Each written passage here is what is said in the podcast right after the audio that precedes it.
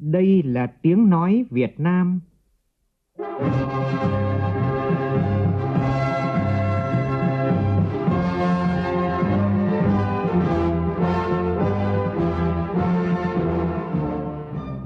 là tiếng nói Việt Nam, phát thanh từ Hà Nội, thủ đô nước Cộng hòa xã hội chủ nghĩa Việt Nam.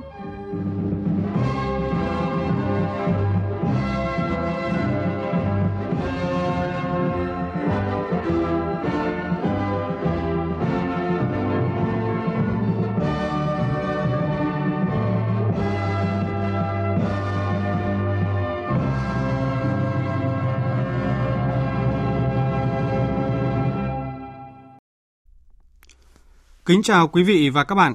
Mời quý vị và các bạn nghe chương trình Thời sự sáng của Đài Tiếng Nói Việt Nam. Chương trình hôm nay thứ Sáu ngày 23 tháng 12 năm 2022, tức ngày mùng 1 tháng Chạp năm nhâm dần. Có những nội dung chính sau đây.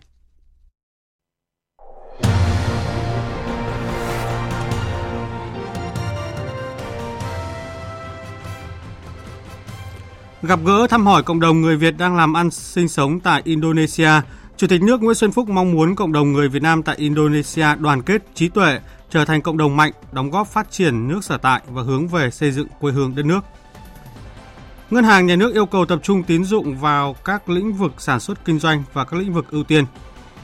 Công bố đề án tìm kiếm 1.000 món ẩm thực tiêu biểu của Việt Nam. Trong phần tin thế giới, Tổng thống Nga tuyên bố muốn chấm dứt cuộc xung đột càng sớm càng tốt Bộ trưởng Tài chính nhóm các nước công nghiệp phát triển G7 nhất trí tăng hỗ trợ tài chính cho Ukraine.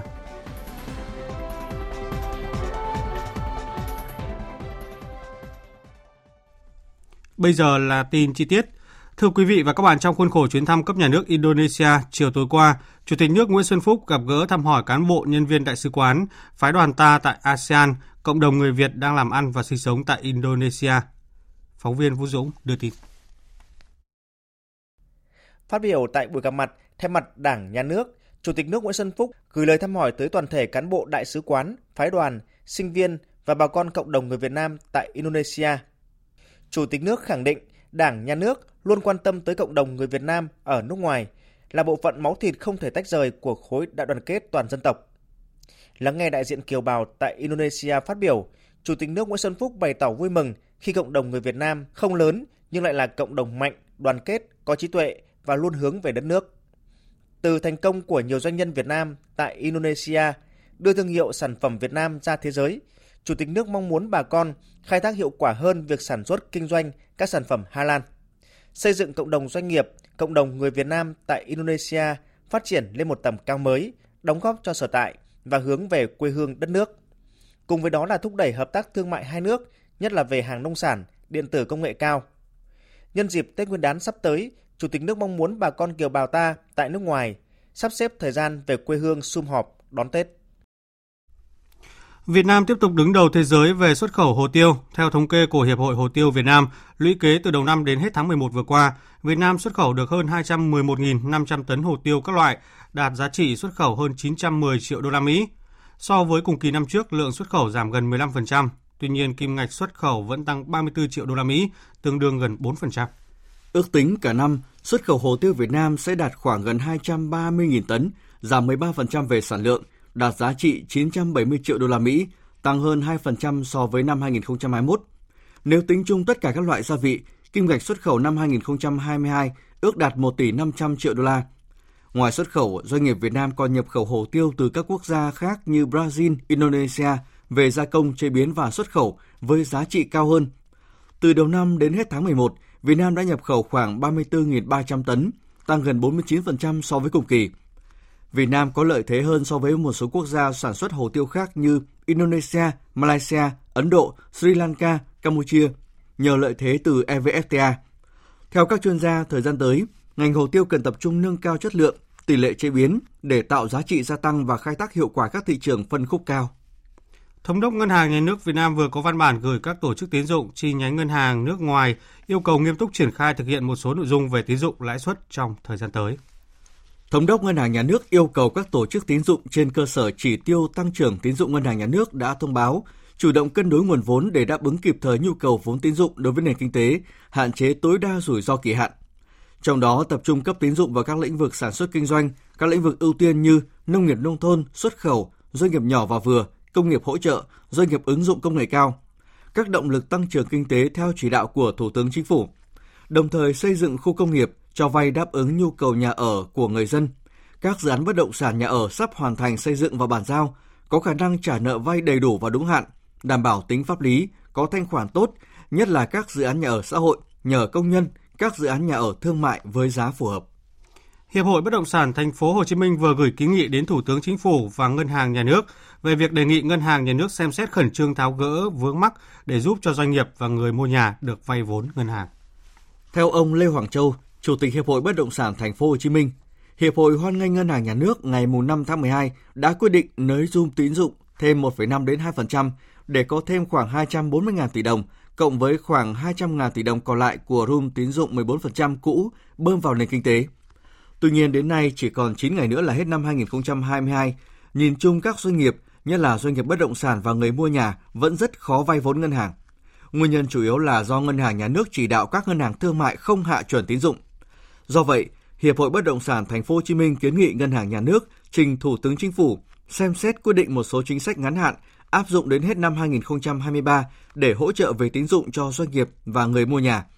Trong đó đề nghị cho phép tổ chức tín dụng cho doanh nghiệp vay khoản tín dụng mới có tài sản bảo đảm trong trường hợp doanh nghiệp có khoản vay đáo hạn thuộc nhóm 2, nhóm 3 chưa thanh toán với điều kiện doanh nghiệp cam kết thực hiện giao dịch qua tổ chức tín dụng cho vay. Đồng thời cho phép tổ chức tín dụng cho doanh nghiệp vay khoản tín dụng mới có tài sản bảo đảm là trái phiếu doanh nghiệp được trị giá tối đa bằng 70% giá trị trái phiếu doanh nghiệp với điều kiện doanh nghiệp cam kết thực hiện giao dịch qua tổ chức tín dụng cho vay. Tối qua tại Vinpearl Nam Hội An, Ủy ban Nhân dân tỉnh Quảng Nam phối hợp với Bộ Văn hóa Thể thao và Du lịch, Bộ Khoa học và Công nghệ tổ chức lễ bế mạc năm du lịch quốc gia Quảng Nam 2022 và khai mạc năm quốc gia khởi nghiệp Quảng Nam 2023. Tin của nhóm phóng viên Đài Tiếng Nói Việt Nam thường trú tại miền Trung.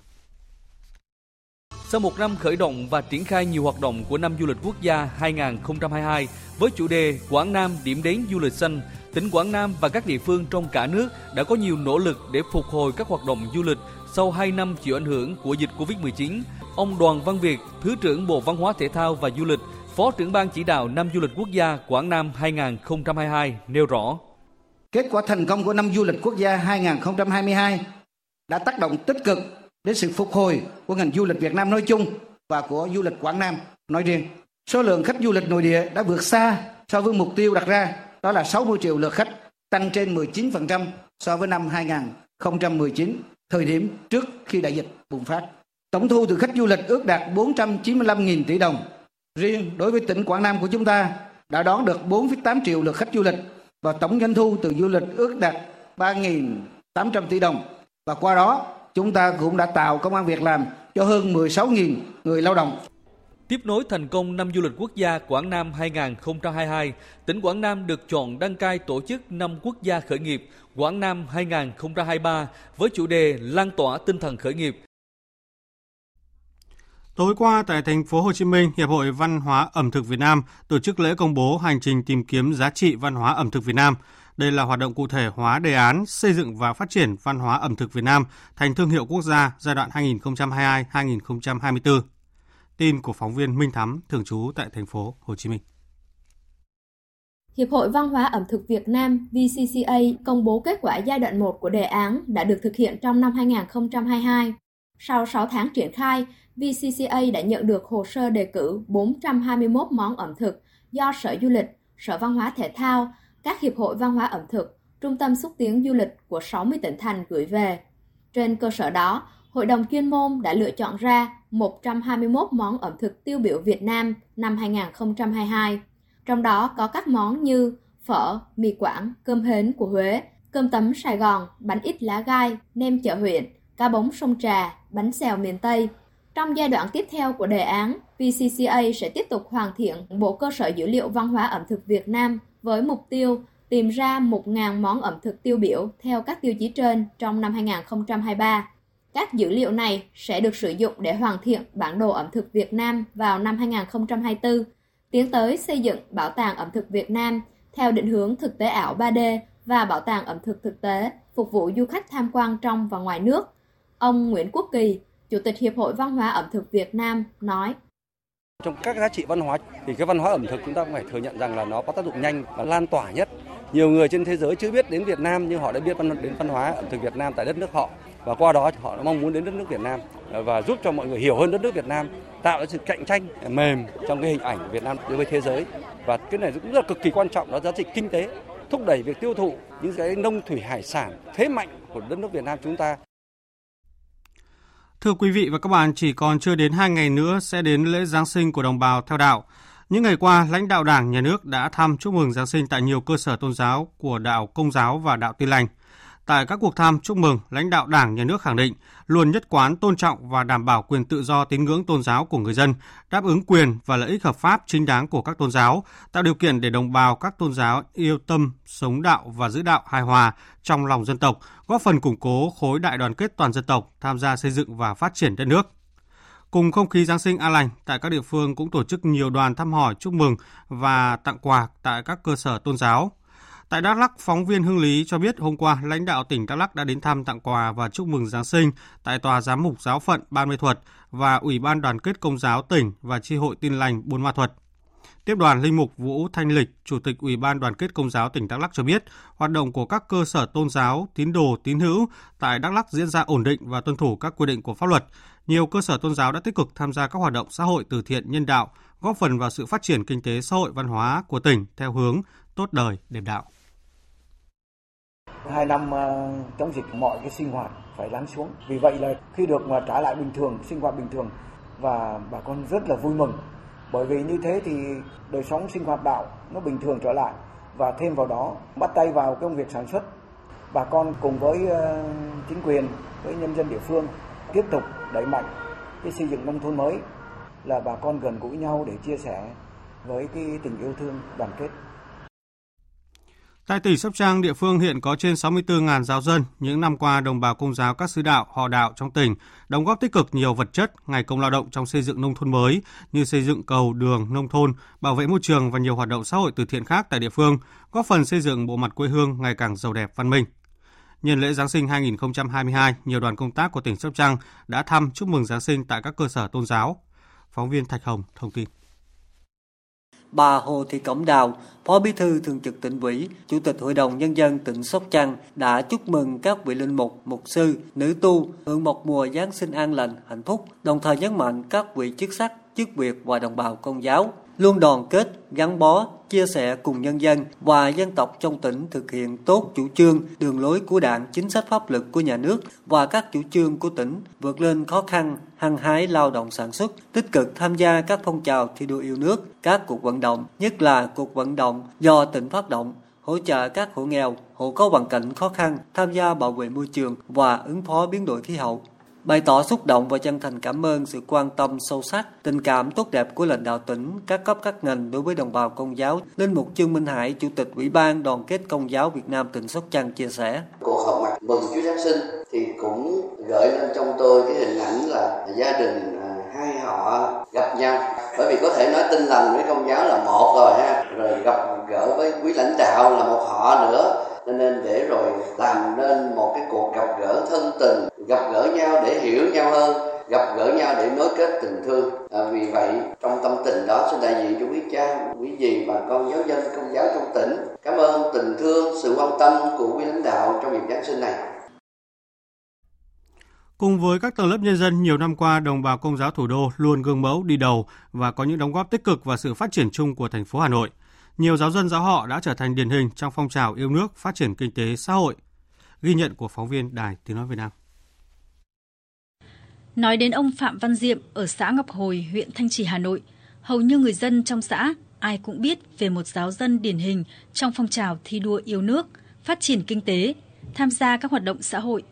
Không chỉ là người đứng đầu giáo họ Ngọc Hồi, ông Phạm Văn Diệm còn là chủ doanh nghiệp có tiếng, sản xuất kinh doanh giỏi trong lĩnh vực cơ khí, tạo công ăn việc làm cho khoảng 50 lao động địa phương, giúp họ có thu nhập, cuộc sống ổn định. Ông Diệm cho biết những năm qua, cùng với ban mục vụ, ông luôn gương mẫu làm công tác tuyên truyền, vận động giáo dân trong giáo họ, thực hiện tốt các chủ trương, chính sách của Đảng và Nhà nước, của địa phương. Khi Ủy ban Đoàn kết Công giáo thành phố bắt động thu quỹ ủng hộ người nghèo hay đồng bào bị thiên tai, gia đình tôi đều ủng hộ từ 5 đến 15 triệu đồng. Ngoài ra, giáo họ đã lập quỹ để giúp đỡ người nghèo hàng năm như làm lại mái nhà hỏng sau các trận bão, giúp cho các hộ cô đơn, hỗ trợ đóng học phí cho các cháu nhỏ không nơi nương tựa. Không chỉ tiêu biểu trong phát triển kinh tế, xóa đói giảm nghèo, nhiều giáo dân, giáo họ trên địa bàn thủ đô còn đi đầu trong giữ vững an ninh trật tự, bảo vệ môi trường sinh thái.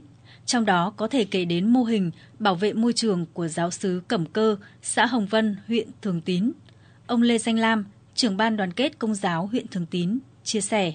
Từ khi triển khai mô hình đầu cho đến nay, phong trào thi đua yêu nước bảo vệ môi trường và ứng phó với biến đổi khí hậu ngày càng đi vào chiều sâu, khích lệ người công giáo cùng với toàn dân tích cực thực hiện tốt mục tiêu kinh tế, văn hóa xã hội góp phần ổn định cuộc sống.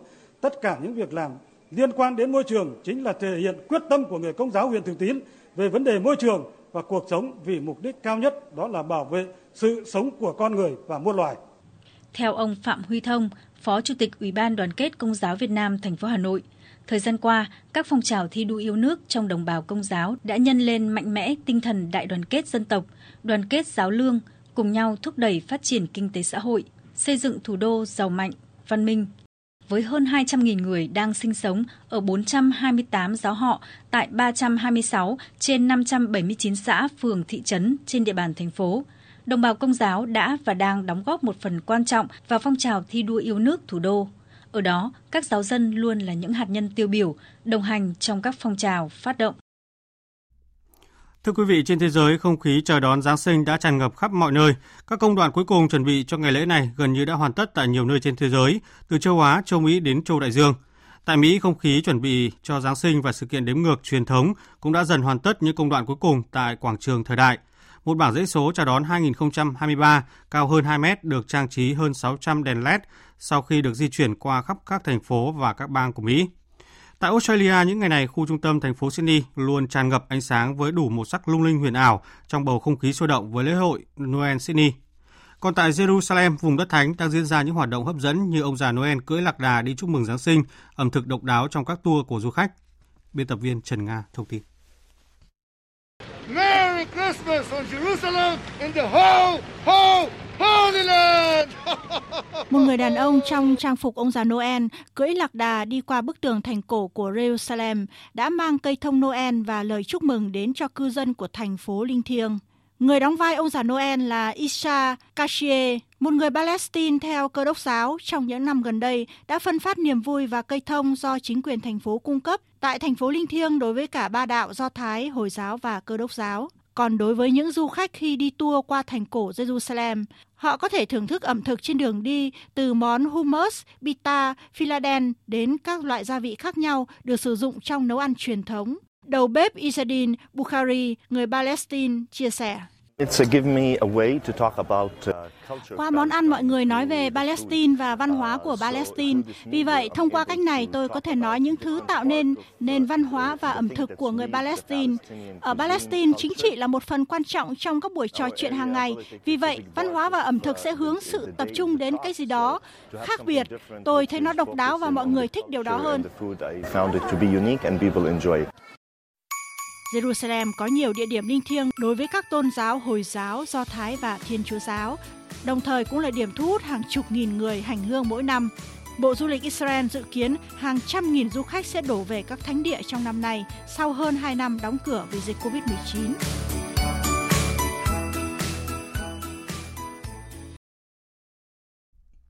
Chương trình Thời sự sáng tiếp tục với các tin thế giới đáng chú ý khác. Các bộ trưởng tài chính của nhóm các nước công nghiệp phát triển G7 ra tuyên bố chung cho biết các nước thành viên sẵn sàng nỗ lực nhiều hơn nữa để hỗ trợ Ukraine về mặt tài chính, đồng thời kêu gọi các nhà tài trợ khác tăng hỗ trợ. Tuyên bố được thông qua tại hội nghị trực tuyến các bộ trưởng tài chính G7 nêu rõ G7 đã huy động 32 tỷ đô la Mỹ để hỗ trợ kinh tế và ngân sách cho Ukraine, bao gồm 18 tỷ euro tương đương với hơn 19 tỷ đô la Mỹ từ Liên minh châu Âu. Tuần trước, các nhà lãnh đạo nhóm G7 cũng đã tiến hành họp trực tuyến thảo luận về việc phối hợp giải quyết các thách thức toàn cầu, theo đó đã nhất trí về một nền tảng hỗ trợ tài chính cho Ukraine. Theo đó, các nước G7 cam kết sẽ tiếp tục huy trợ huy động sự hỗ trợ quốc tế để giúp giải quyết các nhu cầu tài chính cấp bách của Ukraine và Quỹ tiền tệ quốc tế sẽ là trung tâm của nỗ lực này. Trả lời các phóng viên sau cuộc họp của Hội đồng Nhà nước, Tổng thống Nga Vladimir Putin tuyên bố muốn chấm dứt cuộc xung đột ở Ukraine càng sớm càng tốt. Ông cũng nhấn mạnh Nga chưa bao giờ từ chối đàm phán. Anh Tú, phóng viên đài Tiếng Nói Việt Nam thường trú tại Liên bang Nga, đưa tin. Tổng thống Nga Putin nhắc nhớ rằng tình hình ở Ukraine đã bắt đầu từ năm 2014 sau cuộc đảo chính. Mục tiêu của Nga không phải là thúc đẩy xung đột mà là chấm dứt chiến sự. Ông nhấn mạnh. Chúng tôi đang phấn đấu vì điều này và sẽ tiếp tục phấn đấu. Chúng tôi cố gắng đảm bảo rằng việc này sẽ kết thúc và tất nhiên là càng sớm càng tốt. Nhà lãnh đạo Nga lưu ý rằng gia tăng nhịp độ chiến sự dẫn đến những tổn thất phi lý. Theo ông, mọi cuộc xung đột, xung đột vũ trang đều kết thúc bằng đàm phán, ngoại giao và Nga chưa bao giờ từ chối. Lãnh đạo của Ukraine đã tự cấm đàm phán. Tổng thống Putin cho rằng sớm hay muộn, bất kỳ bên nào trong tình trạng xung đột đều ngồi vào bàn đàm phán. Những người chống lại Nga nhận thức được điều này càng sớm thì càng tốt. Thượng viện Mỹ vừa bỏ phiếu thông qua dự luật chi tiêu lên tới 1.700 tỷ đô la giúp chính phủ liên bang tiếp tục hoạt động cho tới tháng 9 năm sau. Phóng viên Phạm Huân, thường trú tại Mỹ, đưa tin. Đây là dự luật cuối cùng mà Thượng viện Mỹ khóa 117 thông qua trước kỳ nghỉ cuối năm. Dự luật bao gồm 858 tỷ đô la cho chi tiêu quốc phòng, tăng 9,7% so với năm trước và hơn 772 triệu đô la cho các chương trình phi quốc phòng. Dự luật cũng bao gồm 45 tỷ đô la viện trợ quân sự và kinh tế cho Ukraine và 38 tỷ đô la cho các hoạt động hỗ trợ thảm họa khẩn cấp. Dự luật này dự kiến cũng sẽ được Hạ viện thông qua trước khi được Tổng thống Biden ký duyệt. Tòa án Công lý châu Âu vừa ra phán quyết rằng Tây Ban Nha đã để cho lượng khí nitrogen dioxide, gọi tắt là NO2, gây ô nhiễm không khí vượt quá giới hạn của Liên minh châu Âu tại Madrid và Barcelona trong thời gian từ năm 2010 đến năm 2018. Phán quyết có thể mở đường cho Liên minh châu Âu áp đặt trừng phạt. Năm 2019, Ủy ban châu Âu EC đã yêu cầu Tòa án Công lý châu Âu có hành động với Tây Ban Nha liên quan đến chất lượng không khí kém tại hai thành phố lớn nhất nước này – cho rằng Tây Ban Nha đã không bảo vệ người dân chống lại ô nhiễm. EC không đề xuất các biện pháp trừng phạt nếu có, nhưng theo thủ tục về vi phạm của Liên minh châu EU, hành động này có thể bao gồm mức phạt hàng ngày hoặc một mức phạt tổng nộp một lần. Người đứng đầu Sở Môi trường thành phố Barcelona, bà Janet San cho biết, thành phố này đã tập trung cải thiện hệ thống giao thông công cộng, sử dụng xe đạp và nhiều biện pháp khác để chống ô nhiễm trong 3 năm qua và sẽ tiếp tục thực hiện các giải pháp chống ô nhiễm trong thời gian tới. Ngoại trưởng Mỹ Antony Blinken cho biết Taliban đang đẩy phụ nữ Afghanistan đến một tương lai đen tối không có cơ hội bằng cách cấm họ theo học tại các trường đại học. Ngoại trưởng Blinken khẳng định quyết định này sẽ khiến Taliban phải đối mặt với các biện pháp trừng phạt. Ông Blinken nói. What they've done những gì Taliban đã và đang làm là cố gắng đẩy phụ nữ và trẻ em gái Afghanistan tới một tương lai đen tối, không có cơ hội. Điểm mấu chốt là không một quốc gia nào có thể thành công nếu từ chối một nửa dân số của mình cơ hội đóng góp. Chúng tôi đang tham vấn với các quốc gia khác về vấn đề này.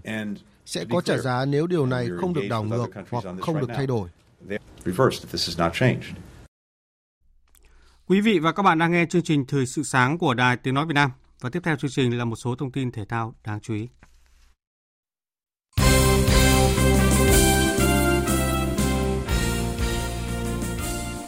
Thưa quý vị và các bạn, sau chiến thắng 6-0 trước đội tuyển Lào, đêm qua đội tuyển Việt Nam trở về nước để chuẩn bị cho cuộc tiếp đón đội tuyển Malaysia trong khuôn khổ lượt trận thứ hai vòng bảng giải vô địch bóng đá Đông Nam Á AFF Cup 2022 diễn ra vào ngày 27 tháng 12 tới đây trên sân vận động quốc gia Mỹ Đình. Chiều nay đội tuyển tiếp tục tập luyện theo giáo án mà huấn luyện viên Park Hang-seo đưa ra. Liên quan đến chấn thương của Quang Hải và Hồng Duy, các bác sĩ cho biết hai cầu thủ này bị quá tải về cơ, có thể tập luyện bình thường trong những ngày tới. Hôm nay tiếp tục diễn ra các trận đấu ở bảng A giải vô địch bóng đá Đông Nam Á AFF Cup. Trận đấu sớm sẽ là cuộc đối đầu giữa chủ nhà Indonesia và Campuchia và sau đó 30 phút vào lúc 17 giờ là trận đấu giữa đội tuyển Philippines gặp Brunei trên sân của Philippines. Ngay sau khi World Cup 2022 kết thúc, FIFA đã công bố bảng xếp hạng các đội tuyển và Việt Nam tiếp tục duy trì hạng 96 thế giới, thứ 17 châu Á và vẫn là số 1 tại khu vực Đông Nam Á. Còn ở top đầu thế giới, đội tuyển Argentina sau khi giành chức vô địch World Cup đã vươn lên vị trí thứ hai, kém đội tuyển Brazil với chỉ 2,39 điểm. Vị trí thứ ba thuộc về đội tuyển Pháp. Tại châu Á, đội tuyển Nhật Bản vượt qua Iran trở thành đội bóng châu Á có thứ hạng cao nhất, vị trí thứ 20 trên bảng xếp hạng FIFA trong khi Iran giảm hơn 12 điểm để xuống hạng thứ 24.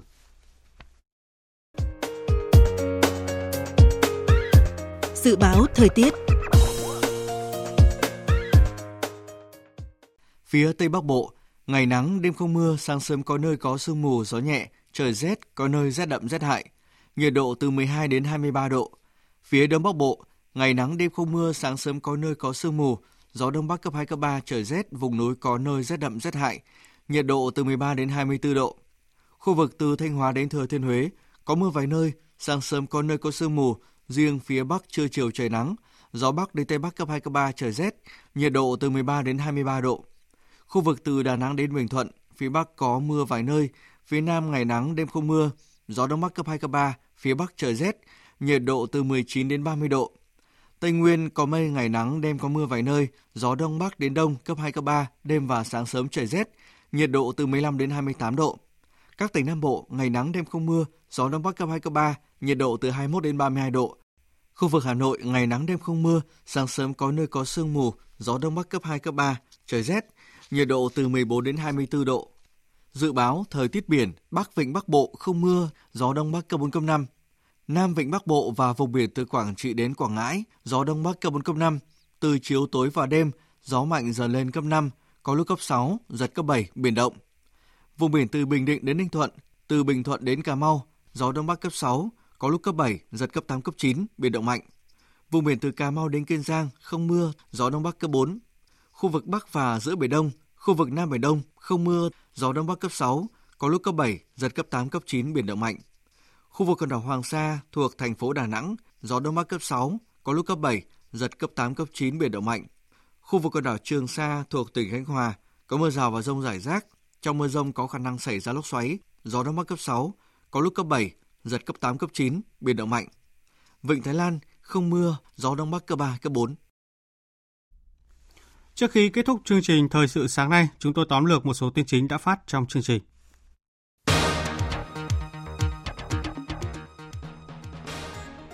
Gặp gỡ thăm hỏi cộng đồng người Việt đang làm ăn sinh sống tại Indonesia, Chủ tịch nước Nguyễn Xuân Phúc mong muốn cộng đồng người Việt Nam tại Indonesia đoàn kết, trí tuệ, trở thành cộng đồng mạnh góp phần phát triển nước sở tại và hướng về xây dựng quê hương đất nước. Việt Nam tiếp tục đứng đầu thế giới về xuất khẩu hồ tiêu. Theo thống kê của Hiệp hội Hồ tiêu Việt Nam, lũy kế từ đầu năm đến hết tháng 11 vừa qua, Việt Nam xuất khẩu được hơn 211.500 tấn hồ tiêu các loại, đạt giá trị xuất khẩu hơn 910 triệu đô la Mỹ. Trả lời các phóng viên sau cuộc họp của Hội đồng Nhà nước, Tổng thống Nga Vladimir Putin tuyên bố muốn chấm dứt cuộc xung đột tại Ukraine càng sớm càng tốt. Ông cũng nhấn mạnh Nga chưa bao giờ từ chối đàm phán. Thượng viện Mỹ đã bỏ phiếu thông qua dự luật chi tiêu lên tới 1.700 tỷ đô la Mỹ, giúp chính phủ liên bang tiếp tục hoạt động cho tới tháng 9 năm sau. Dự luật này dự kiến sẽ được Hạ viện thông qua trước khi được Tổng thống Biden ký duyệt.